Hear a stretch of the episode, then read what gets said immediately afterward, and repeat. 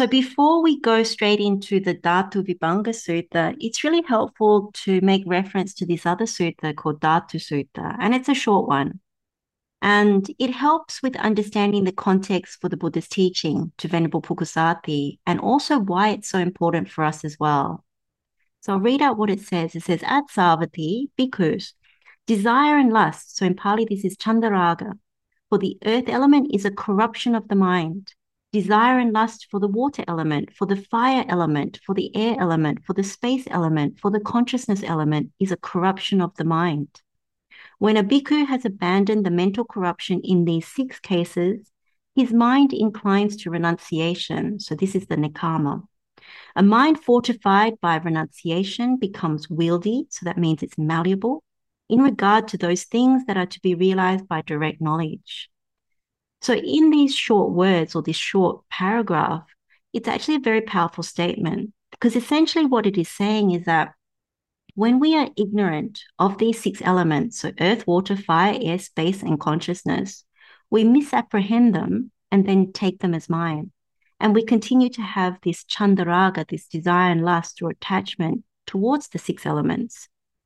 So when we meditate, for example, on the Vatupama Sutta, and we meditate on the mental stain of stinginess, there are five kinds of, of stinginess, as we know.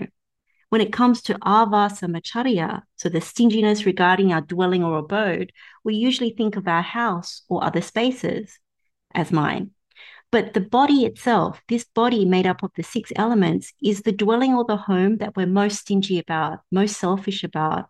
It is actually what we consider our most precious thing. And so the desire and lust that arises out of our misapprehension regarding this body made up of the four great elements, space and consciousness, drives our choices, drives our volition towards seeking pleasure.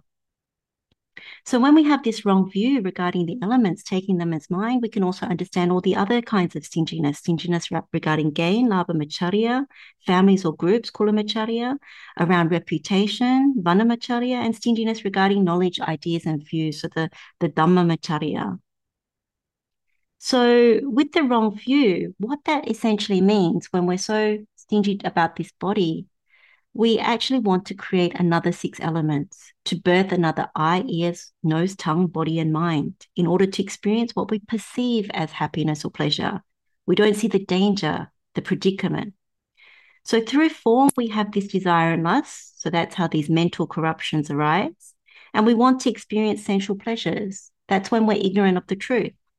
And the truth is really what we've spoken about time and time again that our predicament is always with birth, we are subject to aging, sickness, and death. When there is impermanence, you know, this arising and passing away, we are subject to change. So there is suffering. If there is suffering, it is not worth taking as me or mine or self.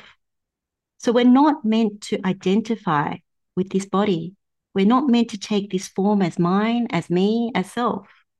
Now, if we practice and develop proper wisdom to see as you know to see this, then in this Dhatu Vibhanga Sutta, we naturally look for something better, something beyond form. So with some understanding, we enter into infinite space or infinite consciousness. And in these formless attainments, we experience the feeling that we're so happy, the mind is more expansive and vast and it's so much better than what we experience with the form and the sensual pleasures that are that are more gross and uh, we have to take care of this body and all those sorts of things. We have to work in order to sustain the body. But if we are deceived by these formless attainments as permanent and lasting we mistake them for nibbana then the desire and lust for them will keep us bound to samsara as well and this whole mass of suffering. So the Buddha teaches us in this Dhatu Vibhanga Sutta, similar to the Chula Sunyata Sutta, that infinite space, infinite consciousness, they arise and pass away based on feeling. And it's constructed, it's impermanent, subject to change. So when there is this kind of suffering, then even with the formless attainments, they're not to be taken as mine, me, or, or even as self. So we're not meant to identify as I am infinite space, I am infinite consciousness, nor the high attainments of nothingness, also emptiness, or neither perception or non perception. So, all of those higher attainments are not mine, not me, not self. So, we'll delve further into this as we go through the Dhatu Vibhanga Sutta, the Buddha always instructs us on how something is constructed. So, how does it come to arise and how does it pass away? This is very important for wisdom to arise, to gain that insight so we're not duped, not deceived by constructed conditions. So, the Buddha definitely encourages us to experience all of these formless states and to directly see for ourselves how it's constructed. So, there is this dependent arising, and therefore it is death bound.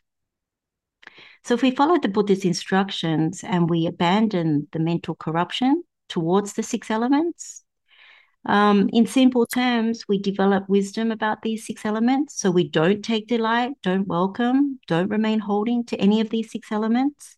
Therefore, our minds incline towards nekkhamma, so this renunciation. So we have a detachment towards coming into an, any kind of existence again or non existence.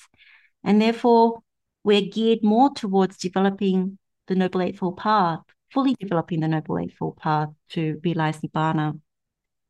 So, in that knowledge, when we gain insight in the meditation, we start to see that only Nibbana offers the supreme safety and happiness because it is not death bound.